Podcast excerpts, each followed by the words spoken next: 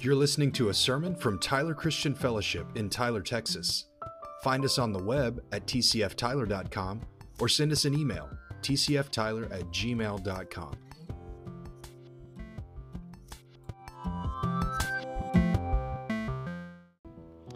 Thank you, Lord. If you're a guest with us this morning, we're glad that you've joined us to, uh, to worship the Lord.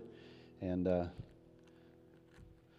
you may not be familiar with us, but uh, your Heavenly Father knows you and He knows how to speak to you. So sometimes it's in uh, unfamiliar places that we can hear in a way that we haven't been able to before. So I just encourage you to open your heart up to Him because I know He wants to speak to you. He wants to speak to all of us. He's always looking for people whose ear is inclined toward Him and whose heart is open to Him. And uh, He is uh, ready, willing, and enthusiastically uh, able uh, to minister to you, to strengthen you, and to draw you to Him today. So you just let Him do that.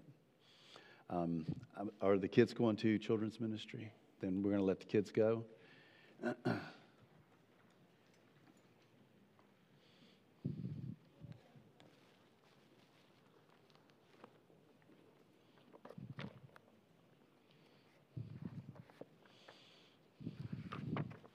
Anybody else notice that it's been too long since you knelt for any length of time? it's a, it's a wake up call. Not that I haven't been praying, but I haven't been pray, praying in that position for a while. So, uh, and I do think there is something to that. I think there's something to the posture that we have before the Lord. Part of it is physical discomfort, um, but the big part of it is humbling ourselves before God, putting ourselves in a position where we are subservient and we are on our knees because we don't do that enough. Um, so that's a that's a real good reminder this morning.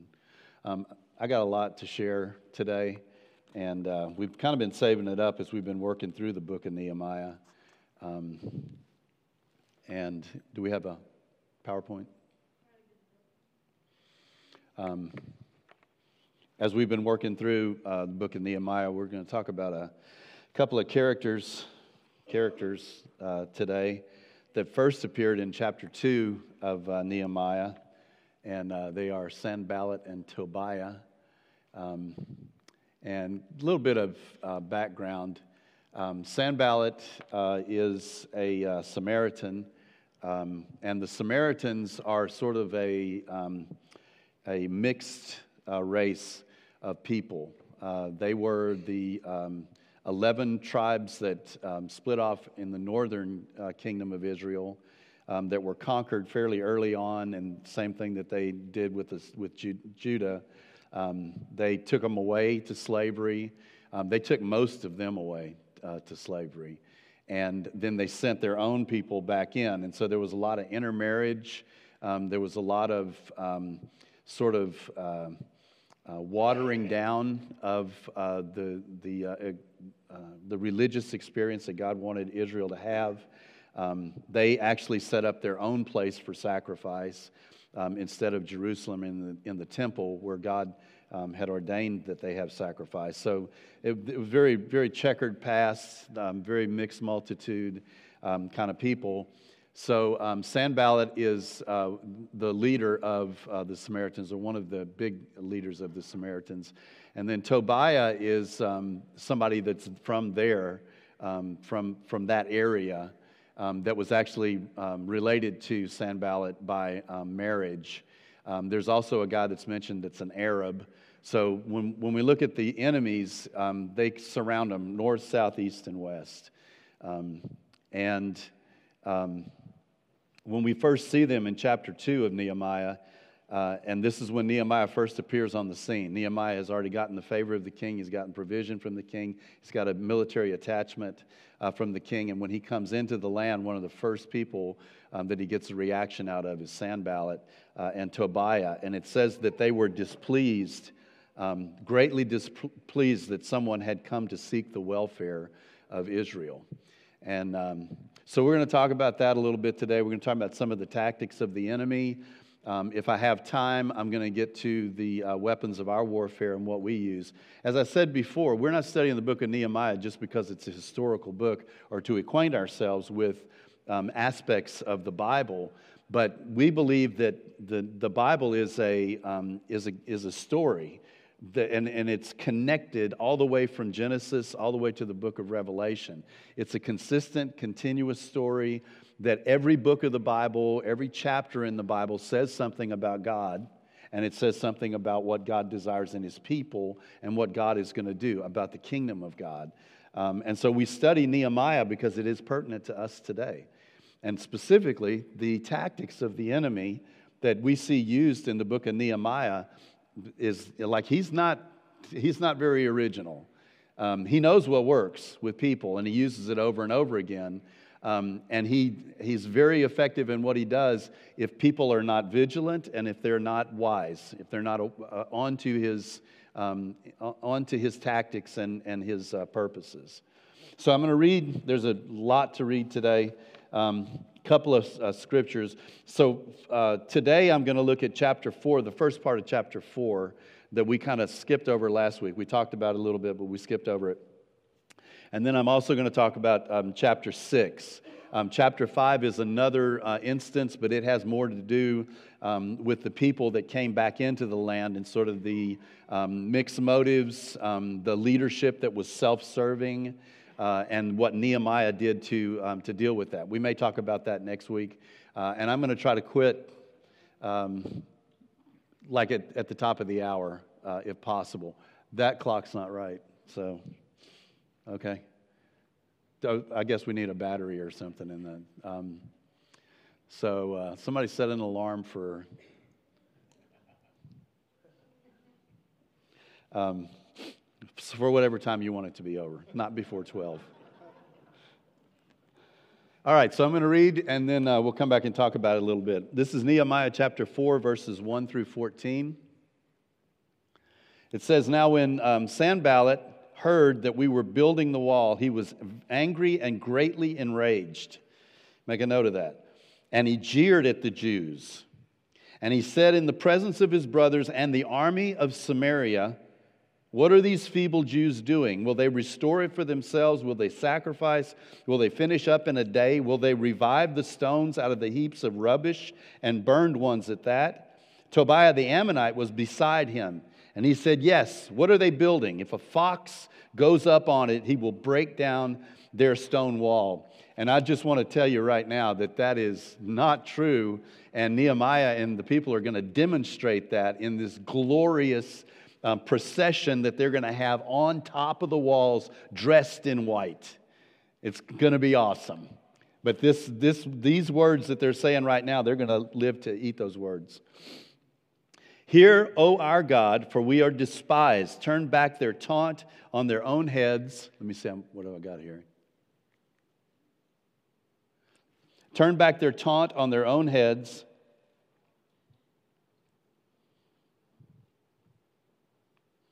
And give them up to be plundered in a land where they are captives.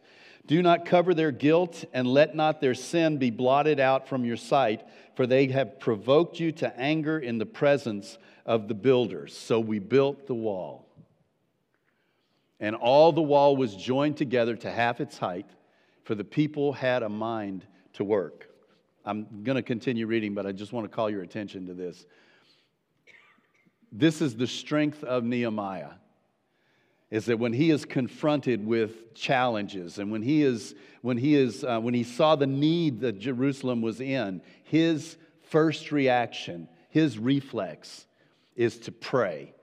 He didn't address tobiah and sanballat at this time. He saw the threat he understood what was coming against him and his reflex was to pray.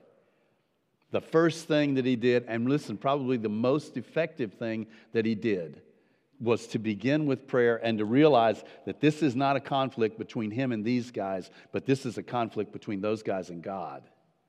And he called God to action. And this is a scorcher of a prayer, too. Uh, he's, not, he's not being nice.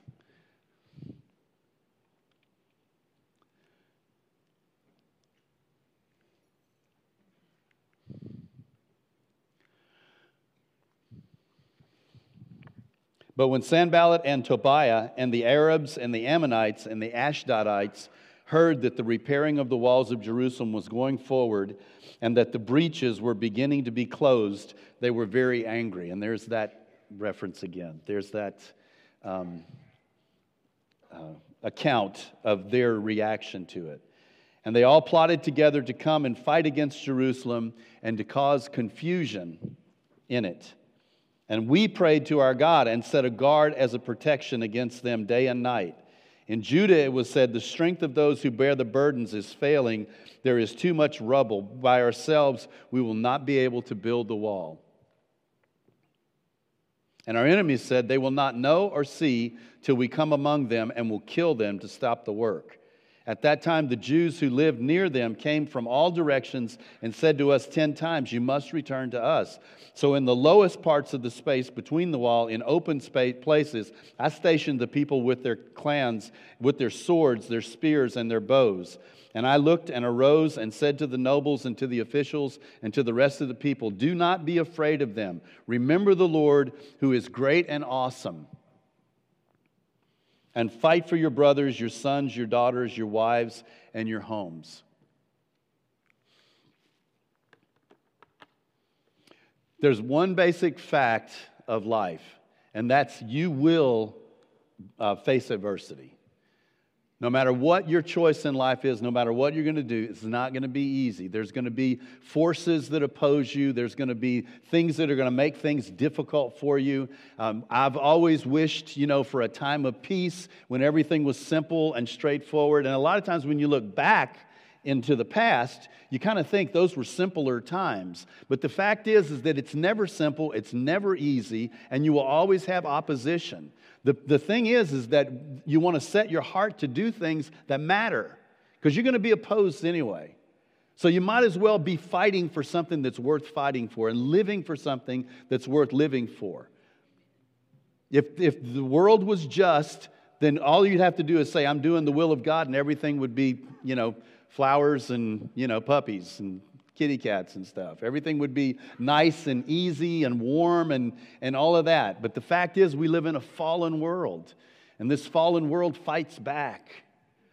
And there's an enemy that's behind all of it. And he, this characterization that we see here is his, his life. This is the way he is. He's angry, he's upset, he doesn't like you.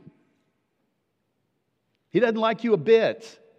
You may not see yourself as a threat, but he definitely does. And he's angry and he's moved to, to, uh, to, um, to warfare and to try to harm you and hurt you and distract you. The reason why I skipped all of this part before is because the other stuff that we've already talked about is more important than this. Knowing that we're, God is on our side, knowing that God has provided for us, knowing that God has given us the right and the ability to walk in the kingdom of God. That's way more important than knowing that there's an enemy. But we can't go through life with rose colored glasses on, not realizing that we have a one that goes about as a roaring lion. He's not a lion, we are serving the lion. But he goes about pretending to be that, to, to roar and to scare and to intimidate us. And that's important to know. It's not the most important thing, but it's really important that we don't minimize that or forget that. The big question of the universe is who is in charge? That's the big question of the universe. And each one of us has to answer that question. So I ask you, who is in charge? We can, you can talk in church. Who is? Huh? The king. the king. We know this, right? We don't always live that way, but we know it. The struggles in our life, a lot of times, are, are, a struggle based on the fact that we're not putting him in the highest place. We're not putting him in his rightful place of authority. But listen, there will be a day, the Bible tells us, that's coming when every knee will bow and every tongue will confess that Jesus Christ is Lord to the glory of God. That's going to happen. The people who are in the most rebellion today, their knee will bow. And why? Because somebody's going to make them? No, because they're going to see him as he is. And they're going to just say, I was wrong. You're right. it's going to be plainly obvious. The resistance at that point will be futile. But at this point, because God wants to redeem people from every tribe and nation and tongue, God is working to do something that He has in mind to do. And He could judge the devil right now, but He would also have to judge all of those that He's reaching out to at the same time. He couldn't do one and not do the other. When judgment comes, it will be final and it will be complete and it will be just and it will be right. But in the meantime, in this time, there's work for us to do that is God's work, and that is to bring people to faith, bring, bring people to a living relationship with Jesus Christ, bring people to putting themselves under the rightful authority and being able to answer that question rightly, sanely. Who is in charge? God is in charge.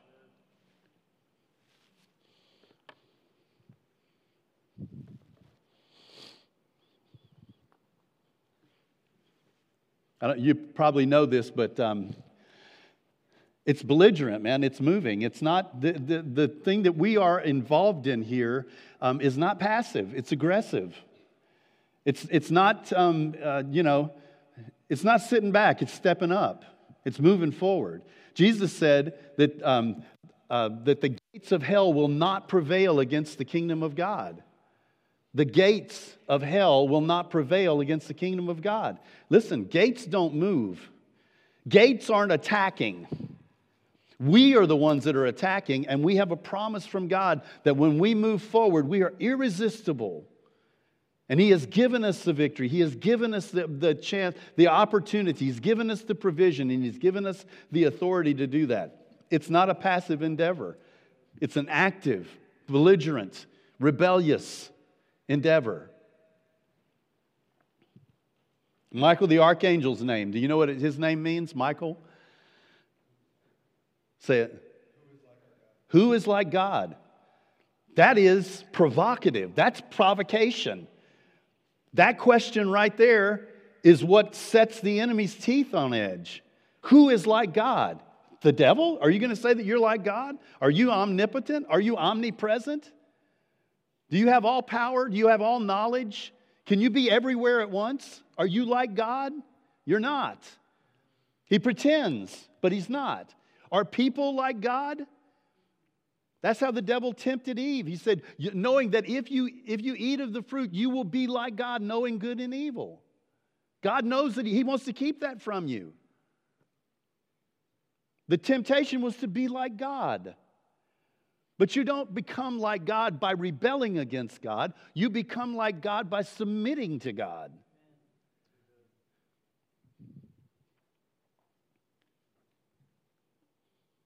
Who is like God? It's a challenge. It's a challenge. And it should be on our lips and on our hearts as well. It should be something that we, we that's the filter that we look through in, in the world that we see. The things that pr- present themselves and vaunt themselves as being authority or being having power or having uh, the ability to harm us. We should look at all of those things as saying, Who is like God? If God is for us, who can be against us?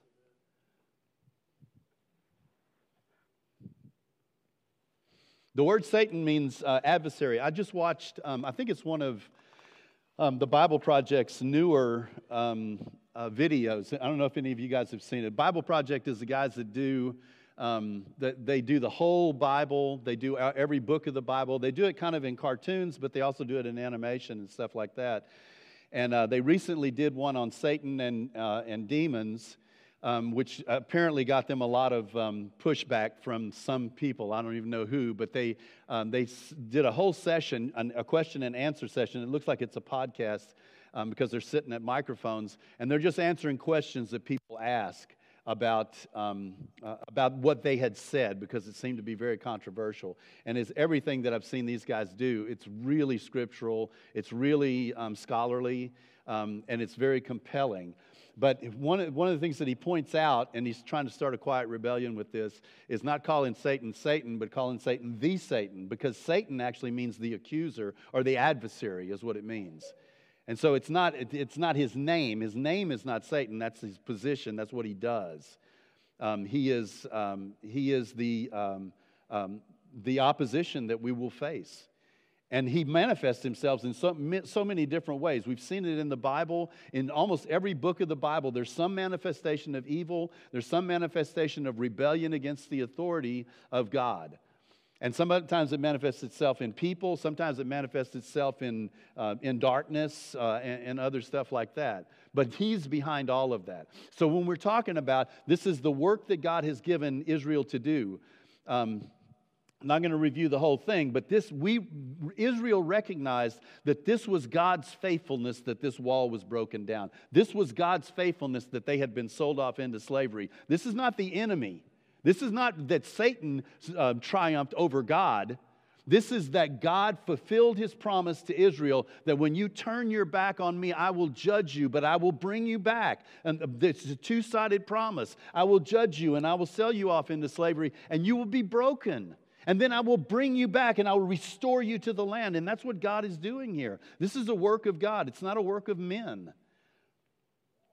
And as a work of God, it will be opposed by the enemy, but as a work of God, it will succeed. It will succeed. And man has a vital role to play in that. Satan just means adversary. So, who are the adversaries in our scriptures here in the, in the book of Nehemiah? Sanballat, Tobiah, um, this uh, Horonite, um, uh, another, there was like three or four of them named. And like I said, they represent people that surrounded Israel, just like they're surrounded today, by the way. The nation of Israel is surrounded by enemies. It's a miracle that they exist as it is today. And I think part of that is God's favor upon them. I'm not saying that they are God's chosen people necessarily, that we are God's chosen people. We are the habitation of God. We are the temple that God desired to have on earth. But I still believe that Israel has a special place in God's um, economy and God's plans um, for the future. There's something about that that it is. But they were called as God's people, but they weren't living as God's people. That's where Israel was at that time because they needed something more. They needed a Savior, they needed a Messiah, they needed a deliverer, they needed a Redeemer. And so God promised that from the very beginning, okay? He didn't say, You guys are going to be this. He said, I'm going to send this to you, and not just to you, but to the whole world through you. So you can see the tactics of the enemy and what they've done here. They oppose the work that um, Nehemiah is doing they recognized the danger from the minute he stepped um, foot in the nation before he ever began any work whatsoever. The enemy recognized the danger that was there. When Becky and I came to the Lord, we had been raised in a faith tradition that um, kind of believes that they're the only ones, even though they soft that, soften that message sometimes. But um, we got saved and we stayed in that, that faith tradition because I didn't believe I'd given it a good enough shot. I thought I just hadn't prayed enough. I hadn't, you know, gone to church when I was supposed to go to church. I hadn't fulfilled my obligations. That maybe there would be life in it if I would do those things. And so we stayed in the Catholic Church. Uh, the Catholic Church. I'm telling you which one it is.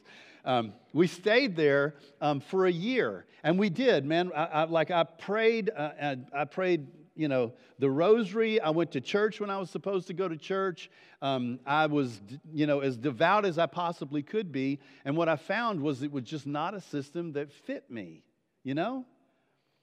I mean, it's like when you get up in the morning in the dark and you get dressed and you put your shirt on. You can tell if it's on backwards without even looking at it, right? Because it just doesn't feel right. It doesn't fit right. And that's how this felt to me because we had been part of this congregation too.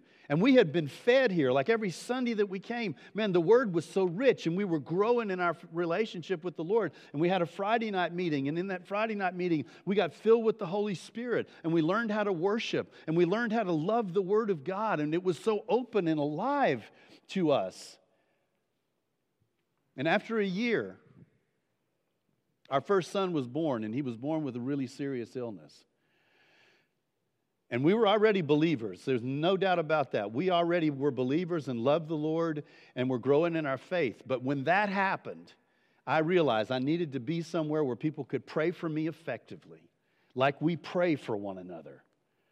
And many of you have been the beneficiary of that or uh, have been a participant in that. And you've seen God do amazing, amazing things in people's life. And we had already been there. We knew, I knew that we needed to be where we could be prayed for effectively. I knew that our course in life was going to be difficult and that we needed people around us that were people of faith that could support us and strengthen us and walk before us as an example.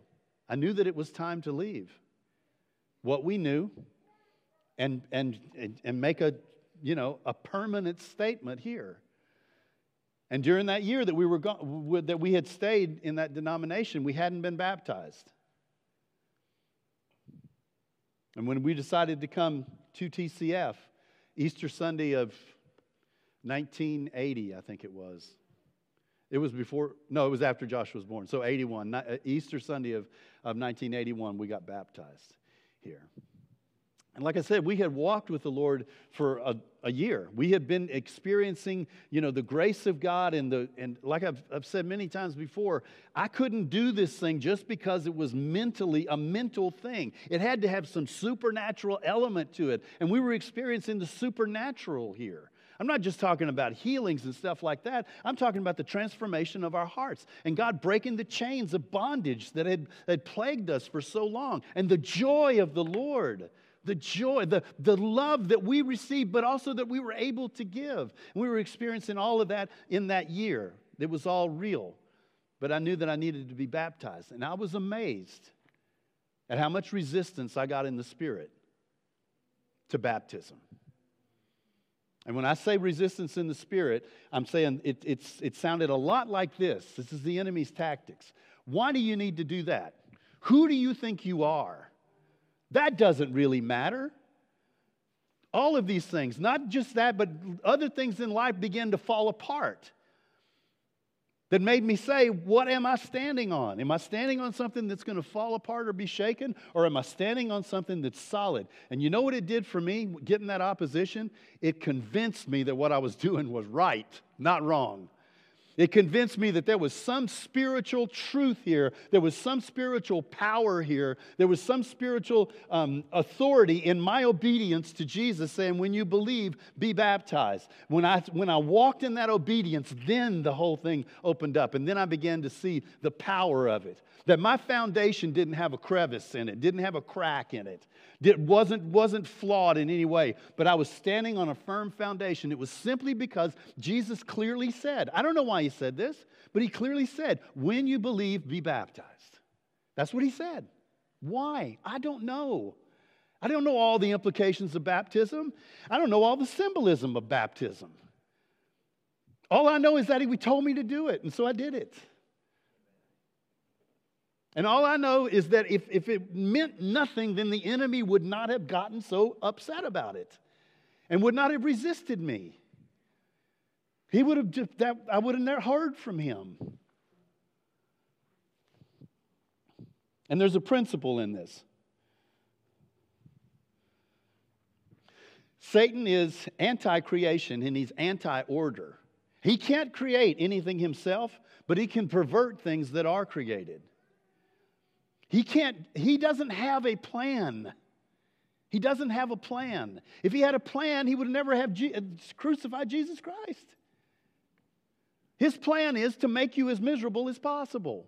His plan is to sow chaos and disorder, to come against order.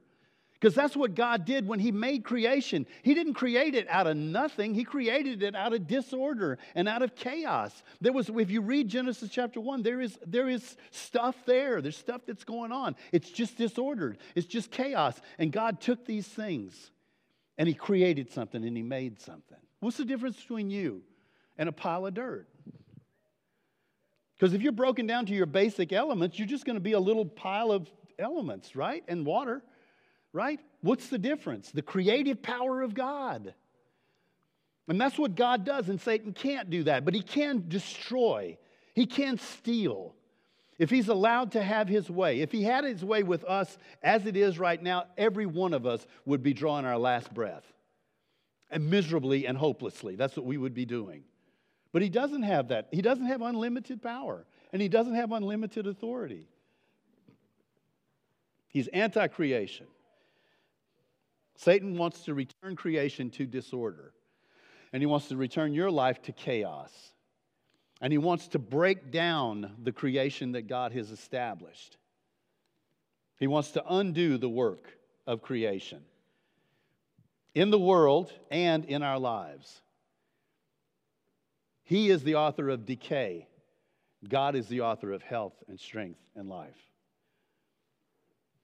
Nehemiah's attempt or, or mission to rebuild the wall was a, was a mission to restore order, godly order.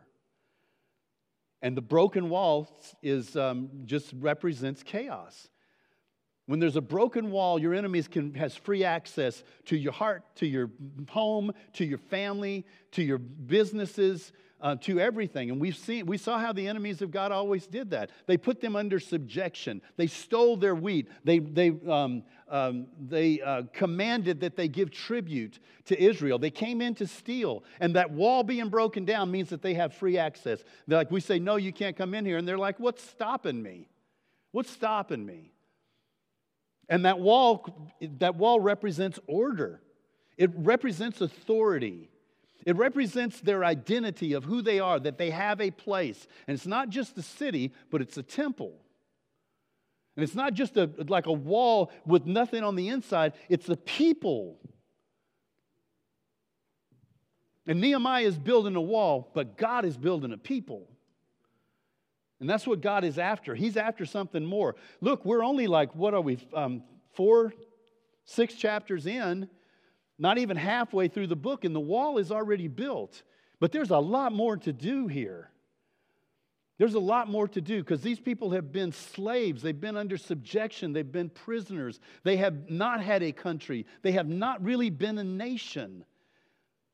And God is restoring not just them to that city, but He's restoring their identity as the people of God. And that's the most powerful thing. Those guys in right relationship with God were unconquerable. He promised them that. And when Tobiah and, um, and Sanballat saw that God was in it, that's what made them mad. That's what scared them to death. That's what made them move to, to fight as much as they could to resist this. I don't know if they believed what they were saying about this wall can never stand and if a fox jumped on it it would fall apart and you people can could, you might start this thing but you'll never be able to complete it i don't know if they believe that or not they may have let them let them believe that let them underestimate let them think that this is just people doing stuff. Let them do that if that's what they think. Because God is up to the task of demonstrating himself to be the authority, the final authority. And he doesn't just do it by letting it drop from heaven, he does it through his people. He does it through you, and he does it through me. You think God could have, if God could make a man out of dirt, he could have made a wall out of just the rocks that were laying around. But he's, that's not what he's after. Is, is that my alarm? Is it? Wow.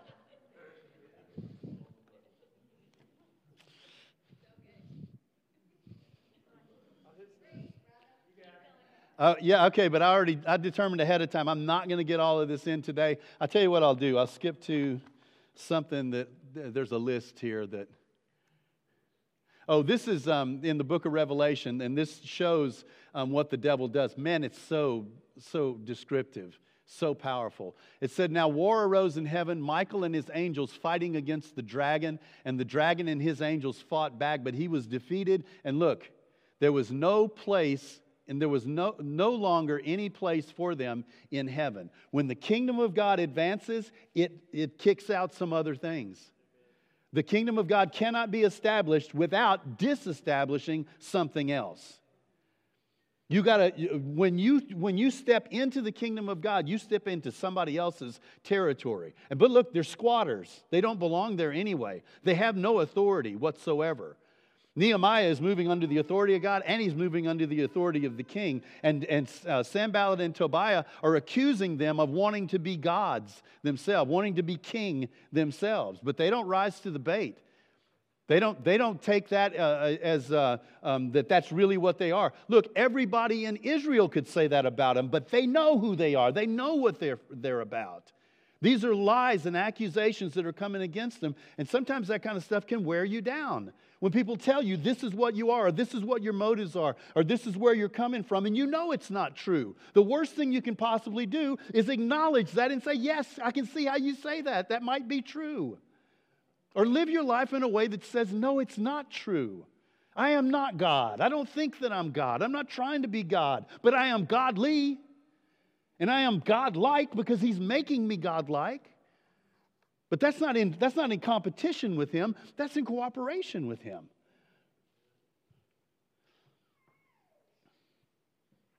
He was defeated. There was no longer any place found for them in heaven. And then look at the next thing. And the great dragon was thrown down, that ancient serpent that is called the devil and Satan. So there's no question about who he's talking about here, right? He's telling us all of the different uh, ways that we have referred to him. The deceiver of the whole world. He was thrown down to the earth, and his angels were thrown down with him. And I heard a loud voice in heaven saying, Now the salvation and the power and the kingdom of our God and the authority of Christ have come, for the accuser of our brothers has been thrown down, who accuses them day and night before God. So there's a process that's going on here. Satan has been ki- kicked out of heaven. He, he does not have access um, to heaven, he doesn't have access to that throne of grace and, that, and, and, the, and the authority of God or anything like that. He was kicked out, he didn't belong, he was, he was ejected rejected. He's a refugee from God. He's a, he's a um, um, uh, what do you call it? Somebody that's running from the law. Fugitive. He's a fugitive from justice. And here's where he lands. But this is not a permanent place either, and he knows that. This is not a permanent, he's come to earth and, and he's been kicked out of heaven. How did he get kicked out of heaven? Because Michael and the angels made war against him. And what's going to happen to him on the earth?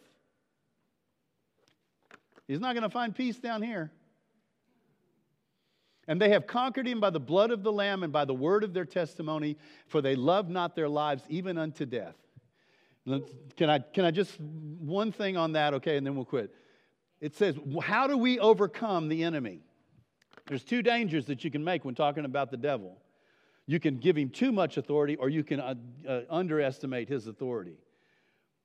You can you can be afraid of his bluster and his threats, or you can say, you know, I'm not afraid of the devil. The devil doesn't, that's, that's not being sober minded because he can do damage and there is real loss. And some of you guys have seen that. There is real loss. There is a real danger of underestimating the power of the enemy or the threat that the enemy has. But ultimately, he is defeated. And the way that we conquer him is by the blood of the Lamb. What does the blood of the Lamb mean? What does that mean to you? Say it. That blood of the Lamb is, is the, uh, the way that we are forgiven. That blood in my life means I'm in right standing with God. And when the devil comes and say, "Who do you think you are?" You're just like, "Ask him." I'm not going to try to convince you of anything. Ask him. You know, he has said, "This is what I am." I'm a new creation because of the blood of the Lamb, and I am on right relationship with God because of the blood of the Lamb. What else does it mean? The blood of the Lamb. Huh? There's a new covenant, right? That was, that was the, the covenant that God made was through the blood of Jesus Christ. That means we are not just in a right relation. We are not just um, allies of God, but we are family. We're not just like, oh, you know, me and God, we're doing this thing together and God's going to help me do this. No, it's like we're family. He's my heavenly father and I'm his child. And that's a different relationship than an ally relationship. It's blood. It's, um, it's, re- it's a relationship. It's the basic relationship of my relationship with you. Let me tell you another thing that the blood of the Lamb means the Bible says that because Jesus Christ was faithful unto death, God highly exalted him. That blood meant that he had fulfilled what God had called him to, and that's when God gave him the name above all names. The blood of Jesus means that he has the name above all names, that at the name of Jesus, every knee will bow and every tongue will confess to the, uh, Jesus Christ is Lord to the glory of God.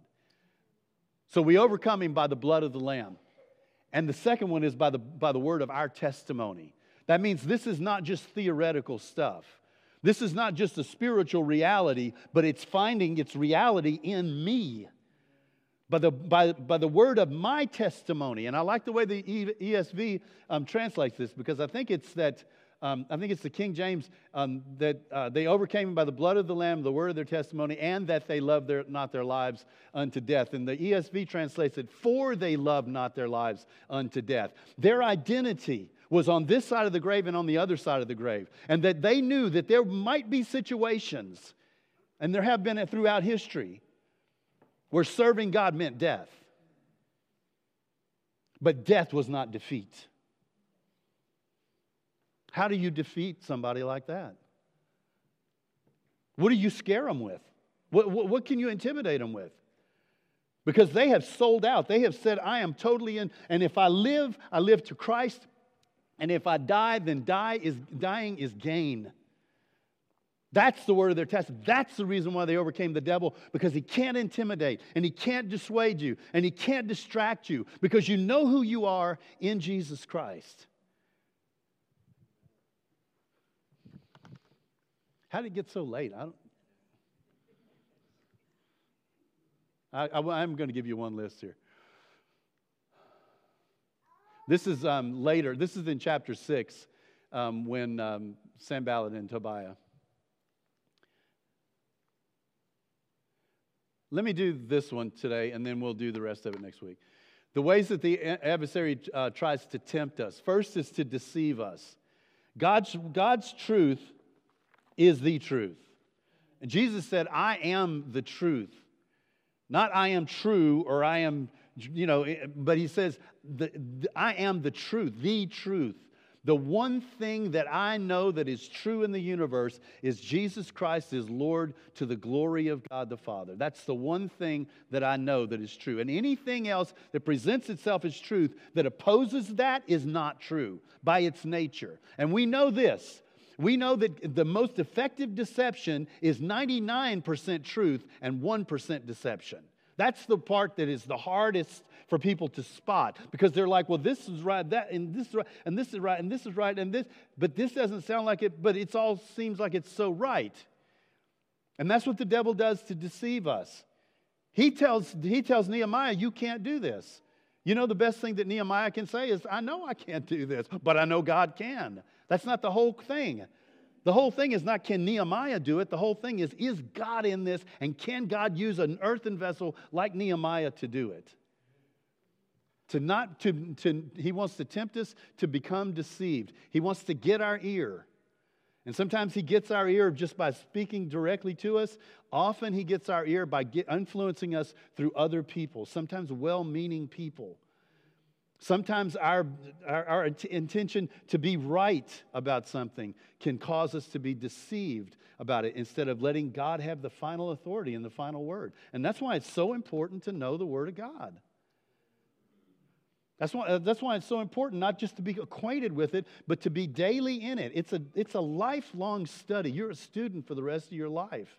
Because you're going to find stuff in there every single day. If you're faithful to be in it, you're going to find some instruction. You're going to find some correction in there. You're going to find some encouragement in there. You're going to find that every single day. That's why it's so important to not be deceived by being in the Word. The second one is he wants to discourage us. And he uses all different ways to discourage us. You can look at a situation this way and be discouraged, or you can look at the situation this way and say, man, God's going to do something awesome there. It's your choice. It's your choice. And you're not trusting yourself, you're not trusting the circumstances, but you're trusting God in it. To become discouraged. Um, I think in this one it says that their hands were heavy, their hands were hanging down because the work was so intimidating for them to do. Listen, all you got to do is lift your hands. You don't have to do the whole thing at one time. You just do the next right thing. You do the right thing in the situation. How will it work out? Chances are, most of the time, we face like death, like certain death. If I do it God's way, I'm going to lose my job. If I do it God's way, I'm going to lose my relationship. If I do it God's way, I'm going to lose my, um, my whatever. I'm going to lose if I do it God's way. And time and time and time and time and time again, he proves that that is not true. And sometimes the only thing that you're standing on is the Word of God. I know what God says in His Word, I'm standing on that. And that's what keeps us, even when we're discouraged, keeps us at the work. And then the last one is to become prideful. One of the ways that they tempted him um, was a guy that was a priest, um, which you should be able to trust the priest. And the priest contacted Nehemiah and he said, They're going to kill you. They're, they're looking to kill you. And he says, I want to talk to you. Meet me in the temple. Nehemiah is not a Levitical priest, he has no business in the temple. He doesn't get to go into the temple. He brings his offering, he brings his sacrifice to the temple, but he doesn't get to go in there. And, and if he's thinking, well, I'm the governor here, that's what he is now. I'm the governor here. I, all authority is under uh, is, is on me, and this guy wants to talk to me. I can go, yeah, I can, I can go in there. And, and, and he says, No, I will not go in there. He was not lifted up in pride. They were telling him that he wanted to be king, and he knew that was not true. And he didn't make the mistake of thinking he was fine to do anything he wanted to do because of his authority, because of the responsibility that was given to him. A lot of times, leaders feel themselves privileged because they have worked so hard, because they have the people's best interest at heart. And they assume that it's okay, and it's not okay. That's pride, is what that is. And he rejected that. These are the ways that the enemy tries to tempt us. Next week, we'll talk about the weapons of our warfare. Um, and we'll talk about um, some more things about um, the way that the enemy works and what his, what his plan is um, for us for today, okay? So just put a bookmark in it, and I appreciate your patience and prevailing on me to go long today. Let's stand together.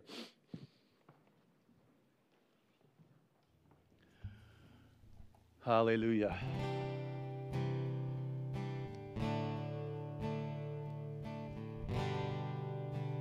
Um, as we close today, if you need prayer, will you just raise your hand right where you are? God knows. God knows what it is. And if you're standing near some of these people that are raising their hand, will you just kind of reach over and put your hand on them and touch them and pray for them for just a second when you do that? Might have to move around. Hold your hand up if you need prayer. There you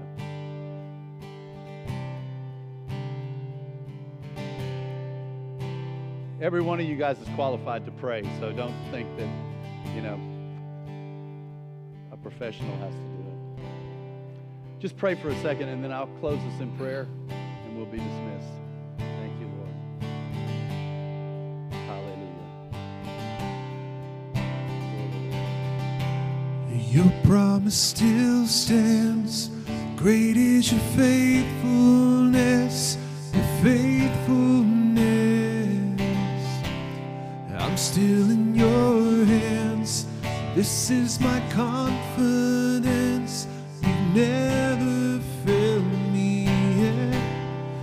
Promise still stands. Great is your faithfulness. Your faithfulness. I'm still in your hands. This is my confidence. You never fail me. Thank you, Lord. Father, I thank you for um, the, uh, the things that the adversary does that remind us of what our hope is in, remind us of what our confidence is in, Lord, that the whole earth can shake, Lord, but we stand on a solid rock. I thank you for that, Lord. And I pray that you would make us to be sober minded, Lord, and vigilant, to not be subject to his schemes, Lord. I pray even now, Lord Jesus, that you would open our eyes to any deception that we might be under, Lord, and that we would bring everything back under the authority of God, under the authority of the Word, the, the, the Word of, of God and, the, and the, the Word Himself, the way, the truth, and the life. I thank you for it. And we pray, Lord Jesus, for all of these today that have indicated that they need prayer. Lord, first and foremost, Lord Jesus, that they would know their sins are forgiven. First and foremost, Lord, that there would be a healing of their soul, Lord, their spirit, a right relationship with you, Lord, regardless of how everything else works out, Lord Jesus, that they would stand solidly in a right relationship with you and continue in that, Lord. But also, Lord, that as we lay our hands upon them, they, they would know, Lord, that they are not alone. They are not alone, Lord. Just like I sought a body, Lord, a, a an expression of, uh, uh, of the body of Christ, Lord, that would be an example to me, that would be people of faith that would speak into my life, um, that would be a, that would be um, a, a source of, of encouragement, that would be a mission for myself, Lord, a place to serve. And I pray, Lord Jesus, that each one of these who have raised their hand, Lord, would have that need met as well as, Lord, knowing that they're connected, that they belong, Lord that they're loved, they're part of a family, God. I just thank you for that, Lord. Thank you, Lord. Hallelujah.